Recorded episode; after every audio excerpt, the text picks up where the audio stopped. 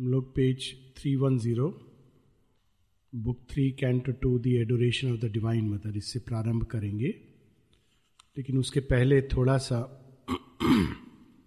पिछली बार हम लोगों ने भगवान के उस अद्वैत रूप का दर्शन किया, जो वास्तव में अरूप है, अवर्णनीय है, अनिर्वचनीय है, जिसके बारे में कुछ नहीं कहा जा सकता। और मायावादीन इसको पाता है और इसको परम सत्य समझ लेता है। ये दर्शन मोक्षदायिनी है, क्योंकि वास्तव में ये हम लोगों को ये अनंत का दर्शन है और हम लोगों को हमारी सभी सीमाओं से मुक्त कर देता है। जैसा कि हम लोगों ने पिछली बार पढ़ा था कि ना केवल हमारे प्राण की सीमाएँ, हमारे मन की सीमाएँ वे सारे कंसेप्ट परसेप्ट जिसमें हम भगवान को बांधते हैं, सत्य को बांधते हैं, स्वयं को बांधते हैं, जीवन को बांधते हैं, संसार को बांधते हैं, वे सब स्वतः ही टूट कर गिर जाते हैं। वास्तव में माता जी जैसे बताती हम लोग एक जेल में रहते हैं, लेकिन हम लोगों को इसका भान नहीं है। और जेल किस चीज़ से बनी है? हमारे ही अटैचमेंट डिजायर्स कंसेप्ट अवधारणाएँ, इनसे ही ये जेल बनी है। और जितने संकीर्ण हमारी विचारधारा होगी, जितना संकीर्ण हमारी भावनाएँ होंगी, जितना संकीर्ण हमारी कामनाएँ होंगी, उतना अधिक हमें इस जेल का आभास होगा और उतना अधिक हमको पीड़ा पहुंचेगी। कोई बाहर से पीड़ा नहीं देता है। ये जेल का की पीड़ा है। और जैसे जैसे हम भगवान की ओर बढ़ते हैं, वैसे वैसे हम लोग उदार, विशाल और उसी के साथ में करुणा में होते जाते हैं, क्योंकि विशालता में प्रवेश सीमाओं से बाहर निकलने का पहला कदम है। और जितना हम विशालता की ओर बढ़ते हैं, स्वतः ही अंदर में भगवान का आनंद और शांति बढ़ती जाती है। ये एक प्रोसेस है। और इसमें बढ़ते बढ़ते अल्टीमेटली एक समय आता है जब अनंत का स्पर्श मिलता है व्यक्ति को और उस स्पर्श में अहम भाव पूरी तरह समाप्त हो जाता है। वो सच्ची विनम्रता है। विनम्रता दूसरों के सामने विनम्रता नहीं है। विनम्रता ये है कि हम कितना भी कुछ अनुभव कर लें जान लें भगवान के बारे में धारणाएँ बना लें किंतु फिर भी कोई ऐसी चीज़ है जो हमेशा परे रहेगी जिसको मनुष्य ना जान सकता है ना उसको शब्दों में बाँध सकता है ना डिफाइन कर सकता है। और इस चीज़ से ईगो डरती है इसीलिए मा, माता जी कहती है सरेंडर लोग क्यों नहीं करना चाहते? क्योंकि डर होता है। डर क्या होता है? मैं जिसको मैं कहता हूँ वो चला जाएगा। और यही मैं आधार होता है कि ये ये मेरे बेसिस ऑफ़ एक्शन है। और वास्तव में वो मैं क्या है? एक छोटा सा बबिल है। जैसे बीच पर हम लोग देखते हैं ना, वो बच्चे सोप बबिल से, वैसे ही भगवान एक बच्चे की तरह खेलते हैं। सोप बबिल एक एक यूनिवर्स है और हम लोग उसमें छोटे छोटे बबल्स में कैद हैं। और उसमें हम अनेकों रंग देखते हैं, उनको अच्छा बुरा, सुख, दुख, ये अनुभव करते हैं। वास्तव में बबिल है। और वही हमारे लिए सत्य है, उसमें जो रंग हम देखते हैं वो सत्य है। लेकिन वास्तव में सत्य क्या है, उसका दर्शन कितना भयानक होता है? टू यूज़ ए वर्ड पिछली बार हम जिसको कहते हैं प्रेम, हम जिसको कहते हैं खुशी, हम जिसको कहते हैं दुख, हम जिसको कहते हैं मेरा ये संसार, मैंने ऐसा सोचा, मैं मैं स्वयं, मैं क्या हूँ, ये सब समाप्त हो जाता है। और ये बड़ा भयानक होता है। इसीलिए ईगो को उसमें डर लगता है। लेकिन चैत्य के लिए वो मुक्ति है। तो इसीलिए ये मुक्ति है, लेकिन एक समस्या इस दर्शन के बाद होती है और पहली बार श्री अरविंद इसको रेज करते हैं, उठाते हैं। वास्तव में अगर हमारी सारी खोज का अंत एक ऐसी अनिर्वचनीय, अकथनीय, अवर्णनीय अरूप, अदृश्य सत्ता है तो फिर ये जीवन, संसार, संबंध इनका क्या मतलब है? इनका कुछ मतलब भी है या ये सब व्यर्थ है? तो मायावादी तो कहता है कि ये सब व्यर्थ है, ये सब एक इल्यूजन है, एक प्रिजन है, और ये जब इल्यूजन ब्रेक हो जाता है तो आपको सत्य का दर्शन होता है। तो शेयरविंद की एक एफोरिज्म है कि मैंने मायावादीन की बात सुनकर व्यक्तिगत गॉड व्यक्तिगत गॉड यानी हम लोग भगवान के साथ एक ईगो में रहते हुए संबंध जोड़ते हैं। भगवान ऐसा है, वैसा है। वास्तव में वो हमारा ईगो का संबंध होता है कि हम जैसे होते हैं, हमको लगता है भगवान भी वैसा है। अगर हम लोगों को दंड देंगे तो भगवान भी दंड देने वाला है। हम हम लोग, हम अगर लोगों को डराना चाहते हैं तो हमको लगता है भगवान भी डराता है, उसको डराता इसलिए कि लोग हमारी पूजा करें। ऐसे कंसेप्ट होते हैं। एक पर्सनल गॉड तो शेरविंद कहते हैं कि मैंने मायावादिन की बात सुनकर पर्सनल गॉड के परे गया। तो जैसे मायावादिन ने एक इनडिफाइनेबल एग्जिस्टेंस एक अनिर्वचनीय सत्ता का साक्षात्कार किया, मैंने भी वो साक्षात्कार किया। किंतु फिर मैं मायावादी के इस अनिर्वचनीय सत्ता के परे गया। तो वहाँ पर मैंने कृष्ण की इनडिफाइनेबल पर्सनालिटी का दर्शन किया। एक अनंत गुण जिसके अंदर आप उसको भी डिफाइन नहीं कर सकते हो, लेकिन वो भगवान का बीइंग है। और ये प्रश्न अब अरविंद उठाते हैं, उस भूमि पर खड़े होकर जहाँ भूमि ही गायब हो रही है। उनकी अपनी सत्ता गायब हो रही है। यानी ये भी कहना कि वो वहाँ खड़े हैं, ये नहीं कह सकते, क्योंकि वहाँ सब कुछ ऊपर, नीचे लेफ़्ट राइट सब डिसोरिएंटेशन क्योंकि वो सब समाप्त होता जाता है। जैसे कोई आदमी एक बड़े विशाल समुद्र के बीच में अचानक कूद जाए और एकदम बीच में है, उससे पूछो, ऊपर कहाँ है? नीचे कहाँ है? सामने कहाँ है? पीछे कहाँ है? तो कहेगा, मुझे ये सब नहीं मालूम, या तो मैं मर जाऊँगा या बचूँगा, और कुछ दूसरा मुझे नहीं मालूम। मुझसे ये मत पूछो। और कई लोग इस तरह से भगवान की सत्ता को डिफाइन भी करते हैं। जैन में जैन बुद्धिज्म में एक छोटी सी कहानी है कि एक छोटी मछली तालाब से निकलकर समुद्र में गई। तो वहाँ उसको बड़ी मछली मिली।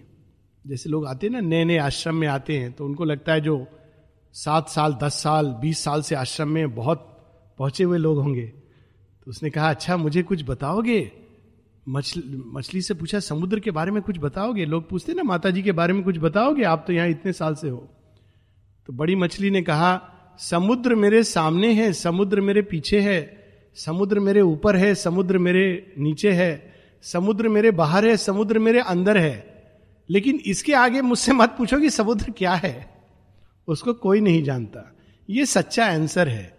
लेकिन हम लोग क्या आंसर माता जी अरे, मालूम नहीं माता जी ऐसा, ऐसे हैं, वैसे हैं। ये हमारा ज्ञान है। तो यहाँ पर अशुपति उस भूमि पर चले जाते हैं, जहाँ भूमि कहना ही कठिन है। लेकिन वहाँ से एक नई गति प्रारंभ होती है। Canto two the adoration of the divine mother a stillness absolute incommunicable meets the sheer self discovery of the soul a wall of stillness shuts it from the world a gulf of stillness swallows up the sense and makes unreal all that mind has known इस स्पर्श का indication क्या होता है? एक ऐसी निश्चलता जिसके अंदर सब डूब जाता है, सब कट ऑफ़ हो जाता है। है, दिख रहा है, लेकिन मानो दूर मिलो दूर, आवाज़ें आ रही है, बहुत दूर, सब कुछ उसमें डूबता जा रहा है, उससे उसमें समाया हुआ है। जैसे कभी कभी शाम के समय होता है, जब चिड़ियाँ लौट रही होती हैं तो उस तरह की स्टिलनेस और उसमें ना केवल व्यक्ति का बींग डूब जाता है, मन ने जितने कंसेप्ट बना है, उस समय कुछ सोच नहीं सकता व्यक्ति की ऐसा है, वैसा है, ये स्टिलनेस है, ये सारी चीज़ें अपने आप समाप्त हो जाती हैं। जो कुछ मन ने जाल बुने थे, वे अनरियल हो जाते हैं। All that the labouring sense still would weave prolonging and image unreality फिर भी हमारी इंद्रियों का काम है, वो बुनती रहती हैं, संसार बुनती हैं, ऐसा उपनिषदों में कहा है। हम चीज़ों को सोचते हैं, ये रियल है, ये रियल नहीं है, ये इंद्रियों ने बुना है। देखने की शक्ति, श्रवण की शक्ति, घ्राण, इन सब चीज़ों ने मिलकर के रूप और आकृति गढ़ी है, लेकिन रियल चीज़ क्या है हम नहीं जानते। और हम सोचते ये फला है, ये वो है, ये ये है। तो इस तरह से वो फिर भी प्रोलॉन्ग करती हैं। Self vast spiritual silence occupy space सब कुछ उससे भर जाता है, उस साइलेंस से, जिसका कोई नाम नहीं। Only the inconceivable is left only the nameless without space and time तो फिर कौन बचा रहता है? उस शून्य में वह एकमेव द्वितीयम, जिसको हम किसी भी मानसिक धारणा में नहीं बाँध सकते, जिसका कोई नाम नहीं, जो कालातीत है और जो सब अवस्थाओं के परे है। Beyond space and time abolished is the burdening need of life कितनी सुंदर पंक्ति है। बर्डनिंग नीड हर समय हम लोग एक सर पर पत्थर लेके घूमते रहते हैं। कोई कहता है कर्मों का पत्थर है, कोई कहता है संसार की गति का पत्थर है, कोई कहता है ज़िम्मेदारी का पत्थर है, कोई कहता है ड्यूटी का पत्थर है। सब तरह के पत्थर लेके घूमते हैं। और जब भगवान का स्पर्श होता है तो ये बर्डनिंग नीड चली जाती है। क्यों चली जाती है? यथार्थ बोध होता है।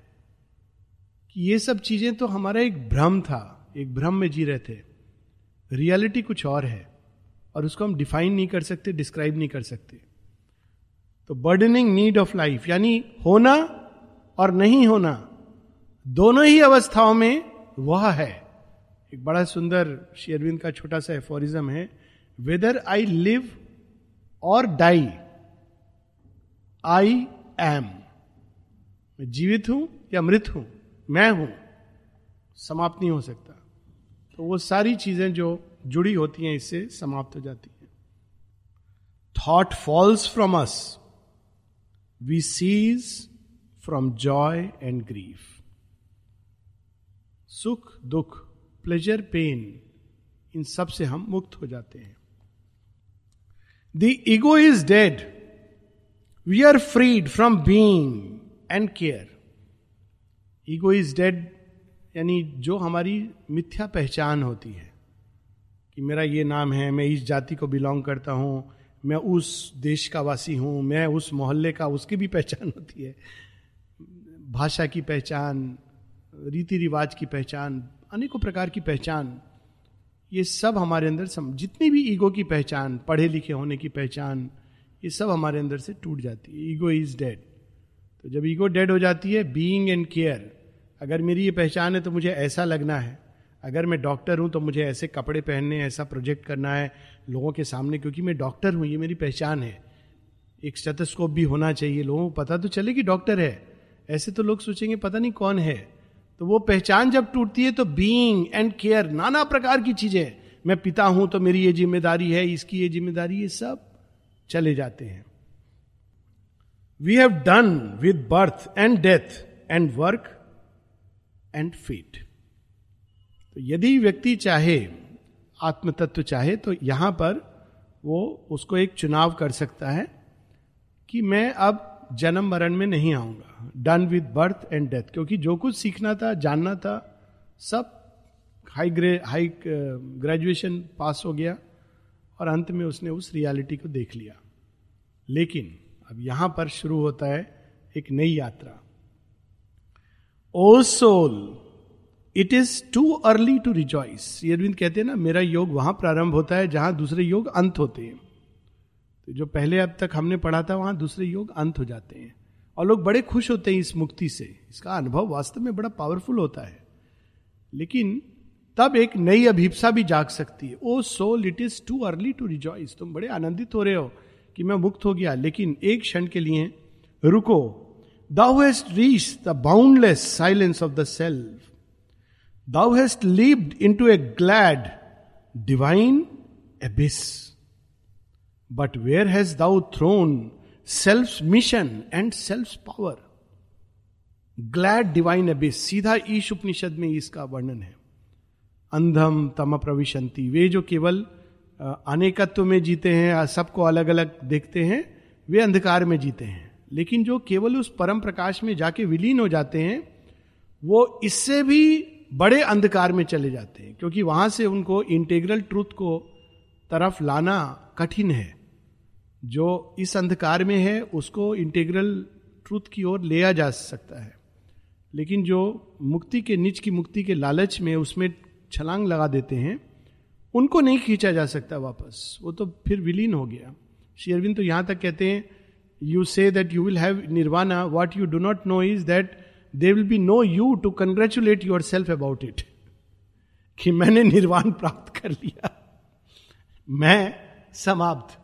वो तो फिर मर्जर है, उसके बाद कोई सत्ता नहीं है। तो यहाँ वो प्रश्न करते तो फिर अब तक जो ये यात्रा थी, जो अभिप्सा थी, जो हृदय में पूजा की भावना थी, भगवान से मिलने की चाह थी, संसार में प्रेम और बंधुत्व की मांग थी, यहाँ पूर्णता की जो एक चाह थी, वो सब क्या थी? Where has thou thrown self mission and self power on what dead bank on the eternal's road कहाँ पर यह सब तुमने छोड़ दिया? ये सत्य तो मिल गया, लेकिन कोई चीज़ मिसिंग हो गई। मानो तुमने जो कुछ तुम्हारे साथ साज सामान था, सब तुमने फेंक दिया। कहाँ फेंक दिया? कहाँ चला गया? वो था क्या? क्यों था ये सारे प्रश्न?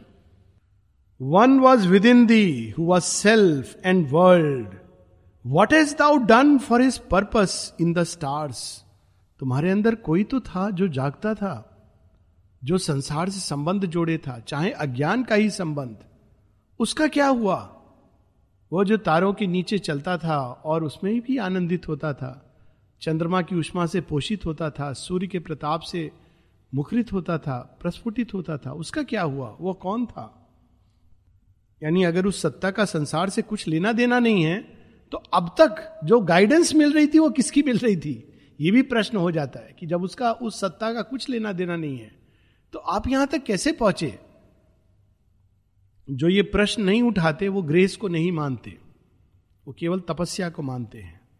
वो नहीं मानते ग्रेस को, क्योंकि उनके अनुसार उस सत्ता का इससे कुछ लेना देना नहीं है। वो तो तपस्या से ही व्यक्ति पहुँचता है। Escape brings not the victory and the crown ये तो एस्केप हुआ, भाग जाना हुआ, लेकिन इससे तो कंडीशंस नहीं बदली। देखिए ये डिफरेंस है। श्री अरविंद जब फ़िज़िकल जेल में थे तो अंदर मुक्त थे। लेकिन उस समय उन्होंने देखा, सब लोग किन तरह की सीमाओं में बद्ध है। कल हम लोग जो बात कर रहे थे पासिंगली कि उनके अंदर कितनी करुणा, कितनी विनम्रता, क्या कुछ एहसास किया उन्होंने। और उस समय उनके मन में क्या भाव जागा होगा। ये सब जो इस पीड़ा में है, कष्ट में है, इनको मैं कैसे मुक्त करूँ? ये कैसे मुक्त हूँ? तो दैट इज़ वाई वो पूरा इंटेग्रल योग सुपरामेंटल योग की बात करते हैं। Something thou camest to do from the unknown तुम आए ही क्यों थे? अगर यही वापस जाना था, जहाँ से आए थे तो आए ही क्यों? वहीं रहते। भगवान ने भेजा ही क्यों? वहाँ से निकले ही क्यों? But nothing is finished and the world goes on because only half God's cosmic work is done कोई चीज़ है जो पूरी नहीं हुई है। कोई काम है जो शेष रह गया है। जो तुम्हारी मुक्ति से भी बड़ा काम है। और यहाँ बड़ा सुंदर ये वर्णन है। Only the everlasting no has neared and stared into thy eyes and killed thy heart everlasting no क्या है नेति नेति नेति नेति नेति यह भगवान है नहीं वह भगवान है नहीं यह सत्य है नहीं तो वहाँ जाकर लगता है कि कुछ भी सत्य नहीं था एवर लास्टिंग नो वो ऐसा है नहीं वो वैसा है नहीं वो है नहीं वो नहीं है नहीं एवर लास्टिंग नो आप उसको किसी तरह से डिफाइन नहीं कर सकते हैं तो only the everlasting no has neared जिसकी दृष्टि से तुम्हारा हृदय और उसके अंदर प्रेम और तुम्हारे प्राण के अंदर जो संकल्प थे, वे सारे मानो भस्म हो गए, समाप्त हो गए। But where is the lover's everlasting yes लेकिन वह कौन है जिसको तुमने प्रेम किया था, जो तुम्हें प्रेम करता था? वह ग्रेस जो तुम्हारी सब चीज़ को सैंक्शन करती थी, हाँ कहती थी। ये डिफरेंस होता है ना, माँ के पास जाते, माँ, ये रोग शोक है, दूर कर दो। हाँ, यह भी भगवान है। माँ, मेरी ये कठिनाई है, दूर कर दो। हाँ, माँ, मुझे हेडेक है। माँ नहीं कहती, ये सब इल्यूजन है। माँ कहती, तुम्हें हेडेक है? अच्छा मैं दूर कर दूँगी। हाँ माँ, मेरी ये समस्या है। हाँ, माँ, मुझे अंदर में प्रगति चाहिए, हाँ। माँ मेरी अभिप्सा को पोषित करो, हाँ। मेरी कठिनाइयों को दूर करो, हाँ। मेरे नेचर को पवित्र करो, हाँ। Everlasting yes lovers yes वो प्रेम करती है तो जब प्रेम करता है कोई किसी से तो वो नो नहीं कहता। हर चीज़ को यस कहता है। तो डिवाइन का एक एस्पेक्ट है लव और वो लव हर चीज़ को यस कहता है। और उस यस के थ्रू हमको ले जाता है। हर चीज़ में वो दिव्यता को ढूंढ देगा, दिव्यता को स्थापित कर देगा। लवर्स यस जो सृष्टि को प्रेम करता है, सृष्टि से बंधना जिसने स्वीकार किया है। तो शेयरविंद कहते हैं but where is the lover's everlasting yes and immortality in the secret heart the voice that chants to the cosmic to the creator fire the symbolled Om the great assenting word वो कहाँ है? वो अग्नि कहाँ है जिसने ये सारी सृष्टि को उत्पन्न की है, जो हमारे हृदय में भी जलती है और हमारे हृदय की गहराइयों में और सृष्टि की ऊंचाई में ओम के नाद से सारी सृष्टि को उत्पन्न करती है। वह कहाँ है? The bridge between the rapture and the calm आनंद और शांति के बीच, ये शेयरविंद एक जगह कहते हैं कहते हैं, जो ये पहला एस्पेक्ट हमने देखा, पुरुष पक्ष इसका जब टच मिलता है तो शांति आती है। और जब माँ का टच मिलता है तो आनंद आता है, क्योंकि उसके अंदर क्रिएटिव पावर है। वो कह रहे हैं कि rapture and the calm the passion and the beauty of the bride ये ब्राइड कौन है? वो हमारी अंदर छिपी हुई डिवाइन मदर की उपस्थिति है। किसकी वो ब्राइड है? इटरनल की ब्राइड है। उनके अंदर क्या पैशन है? कि मैं सब कुछ रूपांतरित करूँगी। तो वो पैशन कहाँ गया? उनको देखने के बाद ये सब समाप्त हो गया। The chamber where the glorious enemies kiss glorious enemies कौन है? स्पिरिट और मैटर ग्लोरियस एनिमीज दोनों का अपना सत्य है, पर मैटर स्पिरिट को नहीं स्थापित होने देगा।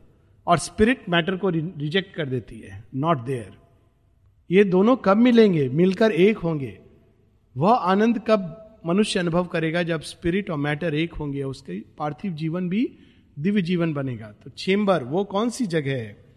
The smile that saves the golden peak of things अभी तो तुमने केवल वो दृश्य देखा जो सब नष्ट कर देती है।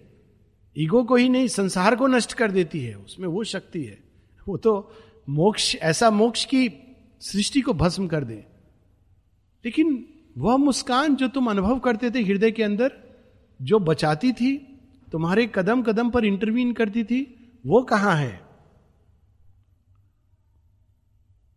This too is truth at the mystic fount of life ये एक तरफा सत्य है। अशुपति के अंदर अब ये भाव उठ रहा है। मर्जर के पहले। नहीं नहीं, रुको। हे ऋषि, ये जो तुम करने वाले हो, ये एक तरफा सत्य है। एक और सत्य है जिसको साथ लेके तुम चल रहे थे। उसको भी खोजो, उसको छोड़ो मत। ऐसे उनके अंदर में अभिप्सा उठ रही है। A black veil has been lifted we have seen the mighty shadow of the omniscient lord black veil क्या है? संसार। अंधकार। वो उठ गया तो तुमने भगवान के दर्शन किए। भगवान के नहीं, वो कहते हैं शेडो के। तुमने जो देखा वो तो अभी शेडो है। भगवान की शेडो भी ल्यूमिनस है। हम लोगों की शेडो काली होती है। लेकिन उनके यहाँ कोई अनकॉन्शियसनेस है ही नहीं। तो उनकी जो शेडो है, सच्चिदानंद ब्रह्म, वो भी ल्यूमिनस है। तो कहते हैं कि तुमने काला जो वेल था, पर्दा था, उसको तो हटा दिया। लेकिन एक और पर्दा है ल्यूमिनस पर्दा। प्रकाश से जड़ा हुआ पर्दा। इसको उठाने का सामर्थ्य है। But has lifted up the veil of light and who has seen the body of the king the mystery of God's birth and act remains यदि यही सत्य है तो अवतरण भगवान आते हैं धरती पर, मनुष्यों जैसा बनते हैं, मनुष्य के बीच रहते हैं, उनका कल्याण करते हैं, ये तो सब व्यर्थ हो गया। इसीलिए जो अद्वैतवादी हैं, वो अवतरण को नहीं मानते। वो कहते हैं कि ऐसा कुछ नहीं होता, अवतार हो ही नहीं सकता। भगवान तो नाम रूप में बंध ही नहीं सकता। आर्य समाज में भी ये बोलेंगे, और जो अद्वैतीन है, वो तो मानेंगे नहीं। वो कहते हैं अवतार नहीं होता। तो भगवान कैसे जन्म लेगा? शेयरबिंद इसको ऐसे ऑन गीता में बहुत विस्तार में बताते हैं। यहाँ भी ये प्रश्न कर रहे हैं, अगर वास्तव में वही सत्य है तो फिर भगवान ज़मीन पर आते हैं, उतर के उंगली पकड़कर चलना सिखाते हैं ये कौन है? ये कौन सा सत्य है? The mystery of God's birth and acts in time living and broken the last chapter seal unsolved the riddle of the unfinished play the cosmic player laughs within his mask कहते अभी तुमने पूरी मिस्ट्री ये नहीं solve हुई है। इस play की क्या मिस्ट्री है? लीला का रहस्य क्या है? मुक्ति तो तुमने जान ली, लेकिन लीला का रहस्य क्या है? और कौन उसके पीछे मास्क ल्यूमिनस मास्क के पीछे तुमको लग रहा है कि एक ऐसा इटरनल अनिर्वचनीय, अकथनीय सत्ता है, लेकिन उसके पीछे कोई मुस्कुरा रहा है?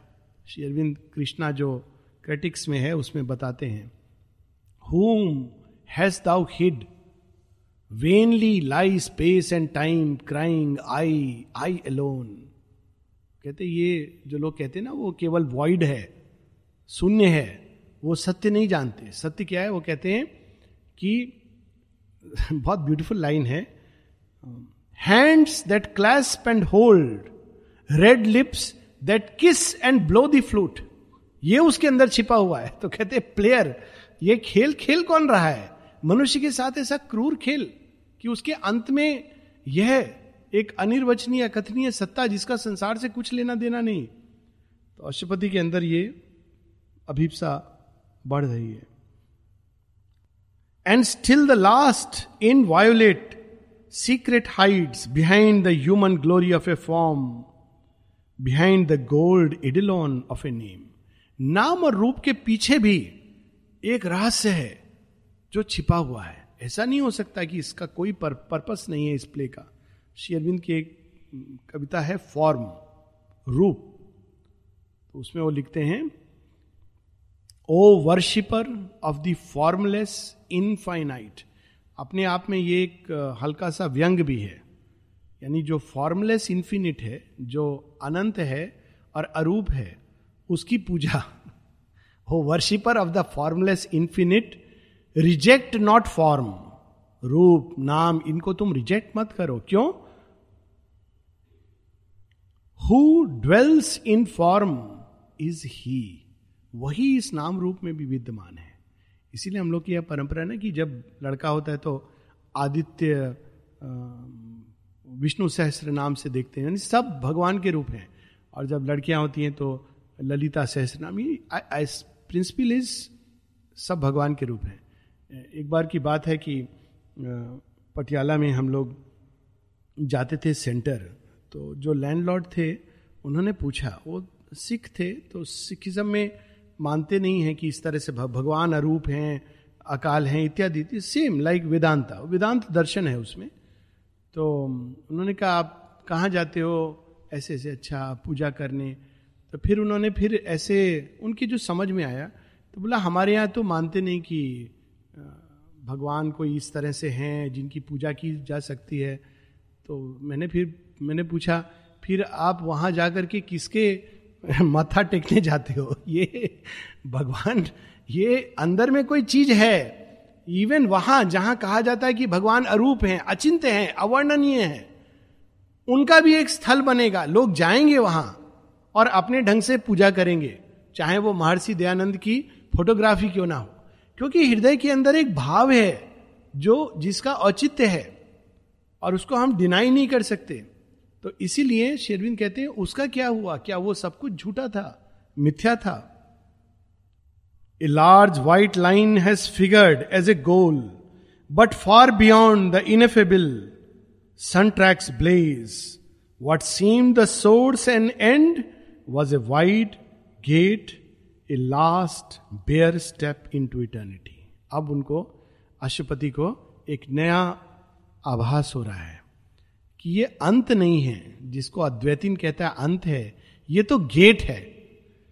अब इसके अंदर में कैसे जाऊँ? अब उनको एक नया आभास हुआ है कि ये जो मुझे अंत दिख रहा है, ये तो मात्र एक गेट है।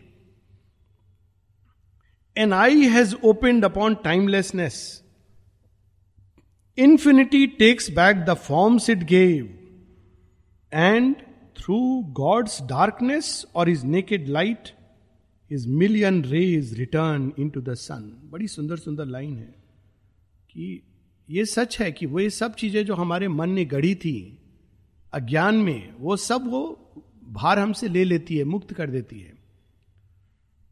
लेकिन कोई और भी चीज़ है जो सत्य है, जो छिपी है, वो नए रूपों का वर्णन होगा, नया संबंध जोड़ने का।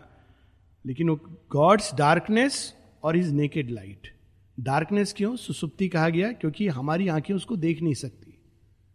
तो वहाँ जाके सब अंधकार महसूस होता है। गॉड्स डार्कनेस या हम ये भी कह सकते हैं नेकेड लाइट आवरणहीन प्रकाश। बाकी सारे प्रकाश, जैसे देवताओं का शरीर भी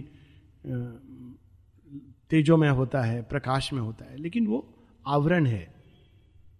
अनावृत प्रकाश देख नहीं सकते। वही शिव की तीसरे नेत्र का रहस्य है। उसमें जो चीज़ टच होगी, वो भस्म हो जाएगी। दैट इज़ द स्टोरी कि उस एब्सोल्यूट को टच करके सब भस्म हो जाएगा। There is a zero sign of the supreme nature left made and still uncovers God zero शून्य की उपाधि, अवस्था, उपलब्धि, जो भी हम कहें, अनुभव, वो क्या है? जब निम्न प्रकृति के सारे आवरण हट जाते हैं। यहाँ श्री अरविंद निम्न प्रकृति यूज़ नहीं कर रहे हैं, क्योंकि अब तक जिसको हम नेचर समझते हैं, सारे आवरण हट जाते हैं, तब एक शून्यता का आभास होता है।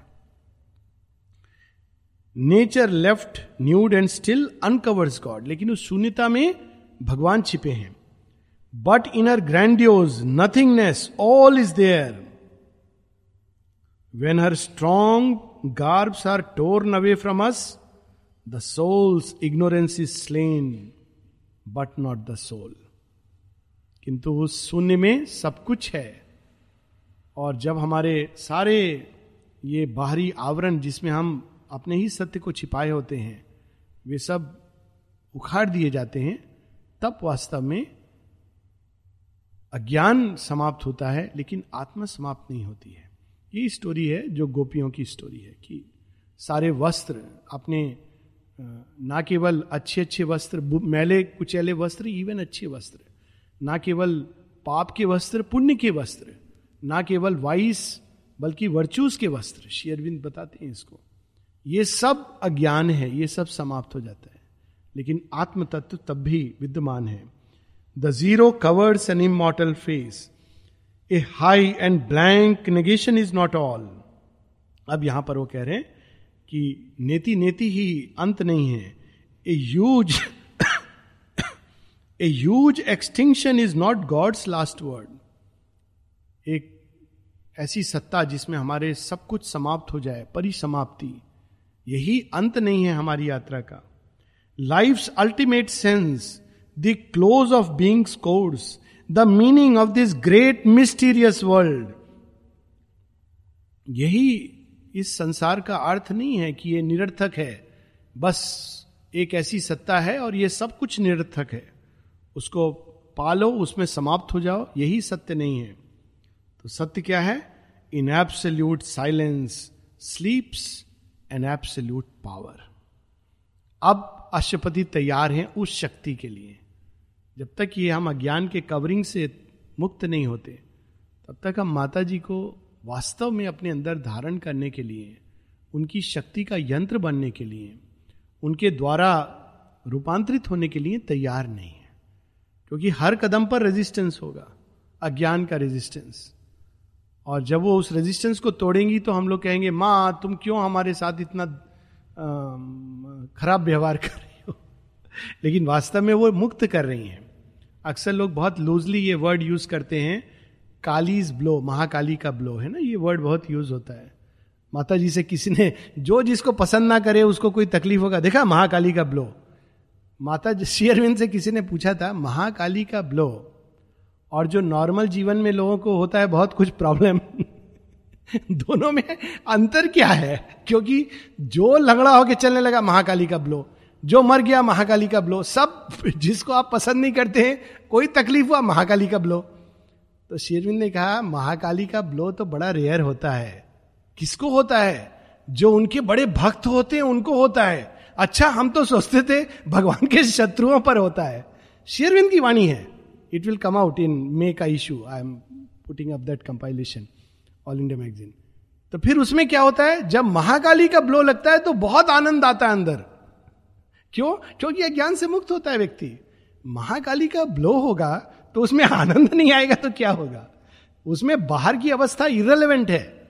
बीमार पड़ रहा है, टूट रहा है या विकसित हो रहा है इट इज़ इरेलीवेंट अंदर आनंदित होता है कि, आह, एक और बंधन टूट गया, एक और मौका मिला मुझे प्रगति का, भगवान की ओर जाने का। अंदर में वो आनंद होता है। ये होती महाकाली का ब्लो ये नहीं कि जो मुझे पसंद नहीं है, वो स्टाइल फोर्स है। बीमार पड़ा, दिखा महाकाली का blow this is the most absurd truth और falsehood that goes around absolute power वो क्या करती है? Awaking it can wake the trance-bound soul जैसे ही उनका स्पर्श होता है तो जो अचित अंधकार में सोल सो रही है, वो जाग उठती है। महाकाली का जो स्पर्श मिलेगा तो सोई हुई सोल जाग उठती है। थोड़ी वो ये कहेगी, माँ, मुझे यहाँ क्यों लगा, वहाँ क्यों लगा? एक बुल्ले शाह का बहुत सुंदर कलाम है। आए, पहले भी इसकी बात हुई है, महाकाली ब्लॉक। तो कहते हैं, अरे, तू कैसा आशिक है? आशिक यानी जो प्यार करता है। तू तो तलवार लेके मेरे ऊपर नाच रहा है। तलवार लेके नाच रहा है, यानी काली तलवार। कहते लेकिन मेरा भी प्यार कुछ कम नहीं है। तो जितना मेरी बोटी बोटी काटता है, खून का एक एक कतरा आनंद से कहता है। वाह वाह, क्या आनंद है, क्या आनंद है। That was the song Chaiyya Chaiyya that was actually originally Bulleh सास कलाम तेरी तलवार के नीचे मैं नचिया करके थैया थैया। भगवान की तलवार और तू मुझे काट रहा है, मुझे बड़ा आनंद आ रहा है, इसलिए मैं नाच रहा हूँ। मुझे दुख नहीं हो रहा, पीड़ा नहीं हो रही। And in the ray reveal the parent sun और वो क्या करती है? वो एब्सोल्यूट पावर हमें रेज के अंदर एक एक चीज़ के अंदर एक एक कण के अंदर वो भगवान का दर्शन कराती है। It can make the world it can make the world a vessel of spirit's force और क्या होता है? उनके स्पर्श से उस एब्सोल्यूट पावर के संसार को वो अपनी शक्ति का एक पात्र बना सकती है। It can fashion in the clay God's perfect shape और इस मट्टी के माधव में वो माधव को स्थापित कर सकती है। इट हैज़ दैट पावर इस क्ले को पूर्ण रूपांतरित कर सकती है। ये होता है माँ का स्पर्श। पनिशमेंट दुख देना, पीड़ा देना इट इज़ सो सिली मैं इतना एम्फेसाइज कर रहा हूँ क्योंकि एक दिन पहले भी मुझे किसी का मेल आया, क्या फला फला को इस बात का पनिशमेंट है? उस बात का पनिशमेंट है? ये विचारधारा मेडिवियल टाइम में यूरोप में पंद्रहवीं, चौदहवीं शताब्दी में ये विचारधारा थी। जब अंधकार का युग था, भगवान पनिश करते हैं तो प्लेग दे देते हैं। हम लोग कितना रूपांतरण से दूर हैं। It can fashion in the clay God's perfect shape to free the self is but one radiant pace आत्म तत्व की अज्ञान से मुक्ति, अंधकार से मुक्ति, ये तो केवल एक चरण है। लेकिन अशुपति किस अभिप्सा को लेके गए here to fulfil himself was God's desire वो इसलिए नहीं गए हैं कि ये सब छोड़ के मैं भगवान में समा जाऊँ। ये तो कमज़ोर वीक सोल्स शेरविंद देख जाए कहते मैं यहाँ पर किसी को कन्वर्ट करने नहीं आया हूँ, कि बहुत, मैं मैं यहाँ मठ बनाने नहीं आया हूँ सन्यासी बनाने नहीं आया हूँ, किसी को कन्वर्ट करने नहीं आया हूँ। I have not come here to create maths and sannyasis और टू कन्वर्ट एनी वन तो फिर किस लिए आए हो? शेरविंद कहते हैं I have come to call the souls of the strong to the lila of Krishna and Kali souls of the strong वो जो ना जीवन से डरता है, ना मृत्यु से डरता है, ना बार बार जन्म लेने से डरता है। किसी चीज़ से भयभीत नहीं होता। क्यों? क्योंकि वो तब तक रहेगा जब तक ये मट्टी भगवान के रूप में रूपांतरित नहीं हो जाती। जो भयभीत होते हैं, उनके लिए मोक्ष का रास्ता है। डर रहे हैं खेल कैसा है? उनके लिए फुटबॉल, क्रिकेट खेल नहीं है। वो दूर से देखो अच्छा है। खेलना है तो चोट भी लगेगी, एलबीडब्ल्यू भी होगा, हारोगे, जीतोगे, सब होगा। या फिर वो कौन प्लेयर था? माथा फट गया, मर गया। वैसे भी होगा। पार्ट ऑफ़ द गेम लेकिन अगर खेलोगे तो आनंद भी आएगा, पूर्णता भी आएगी, विकास भी होगा। या फिर किनारे हो जाओ सेपरेट हो जाओ, और देखो, एक बहुत छोटी सी स्टोरी है इसमें। ये एक बाहरी स्टोरी है, लेकिन इसमें अंदर का भाव हाल में देखा था मैंने, एक प्रोग्राम आता है आपकी अदालत, रजत शर्मा का इंडिया टीवी पर। तो उसने सारे बड़े बड़े अलग अलग कई लोगों को बुलाया है। यहाँ तक कि टेररिस्ट को भी बुलाया और इंटरव्यू लिया है। पास टेररिस्ट। तो उसने, उससे लोगों ने पूछा कि आपके जीवन की कोई टचिंग स्टोरी? तो वो कहता है कि जब मैं छोटा था तो हमारे घर में पानी की समस्या, इसकी समस्या, हर तरह की समस्या थी। तो कभी कभी मैं पिताजी से झूठ बोलकर जाता था पड़ोस के घर में टीवी देखने के लिए। टीवी आ गया। टीवी देखने जा रहा हूँ। तो ऐसे करके जाता था कि चलो थोड़ा टीवी देख लो। तो पिताजी ने एक बार मुझे एक बात कही। बोला, तुम किसी और के घर में किसी और को टीवी पर देखने के लिए जाते हो? यानी किसी और के घर में जाते हो और किसी और को टीवी पर देखने के लिए जाते हो? ऐसा कुछ करो। कि तुम टीवी पर आओ और लोग तुम्हें देखें। It become such a big anchor it's a wonderful thing हालाँकि ये बाहर जीवन में ये एक एम्बिशन है। नेचुरली ये एम्बिशन योग युक्त नहीं है। लेकिन योग में ये कि संसार चल रहा है, ऐसा है, बुरा है अच्छा है, हम दृष्टा हैं, हम मुक्त हो रहे हैं। कुछ ऐसा करो कि कंप्लेन करने की बजाय ये चेंज हो। और उस चेंज कहाँ से शुरू होगा? हमारे ही अंदर से, हमारे ही ईगो के जाने से। ये करेज है, ये हीरोइज्म है। माता जी कहते हैं this is true heroism to tell the ego your hour is gone इससे लड़ो, सबसे लड़ रहे हो। अपने ईगो से नहीं लड़ते, लड़ रहे हो। तो that is the real battle दो लाइन और, फिर हम लोग रुकेंगे।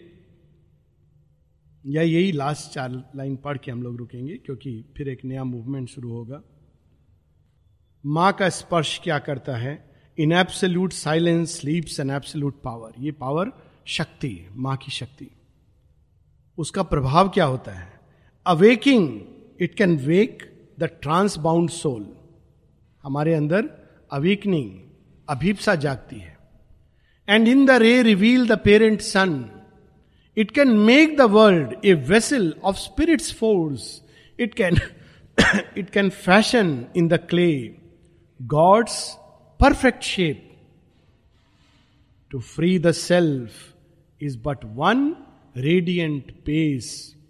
Here, to fulfill himself was God's desire. वो सब कुछ जो हम सीख करते हैं सबको हाँ वैलिड है लेकिन उसको फुलफिल करने का मार्ग उनके स्पर्श से संभव है यहाँ पर यह भाव है फुलफिल हिमसेल्फ जो कुछ हम जीवन में मांग करते हैं आनंद की, प्रेम की, प्रकाश की, ज्ञान की, सत्य की, शांति की, सामंजस्य की, सब वैलिड है, सौंदर्य की। और माँ का स्पर्श उसको यस कहकर, तथास्तु कहकर उसको फुलफिल करता है। ये फुलफिलमेंट है। फुलफिलमेंट यहाँ डिजायर्स का नहीं, क्योंकि उससे फ्रीडम तो पहला स्टेप है। जो कुछ हम अज्ञान में ढूंढते हैं, वो हमको माँ के स्पर्श से ज्ञान के टर्म्स में, सत्य के टर्म्स में प्राप्त होता है। और इसी को रूपांतरण कहते हैं। नेक्स्ट वीक आगे चले।